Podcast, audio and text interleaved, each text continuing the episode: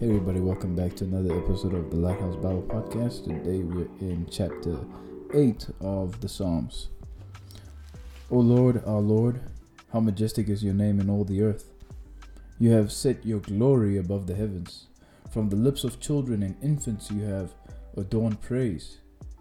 Because of your enemies, to silence the foe and the avenger. When I consider your heavens, the works of your fingers, the moon and the stars which you have set in place. What is man that you are mindful of him, the Son of Man that you care for him? You made him a little lower than the heavenly beings and crowned him with glory and honor. You made him ruler over the works of your hands.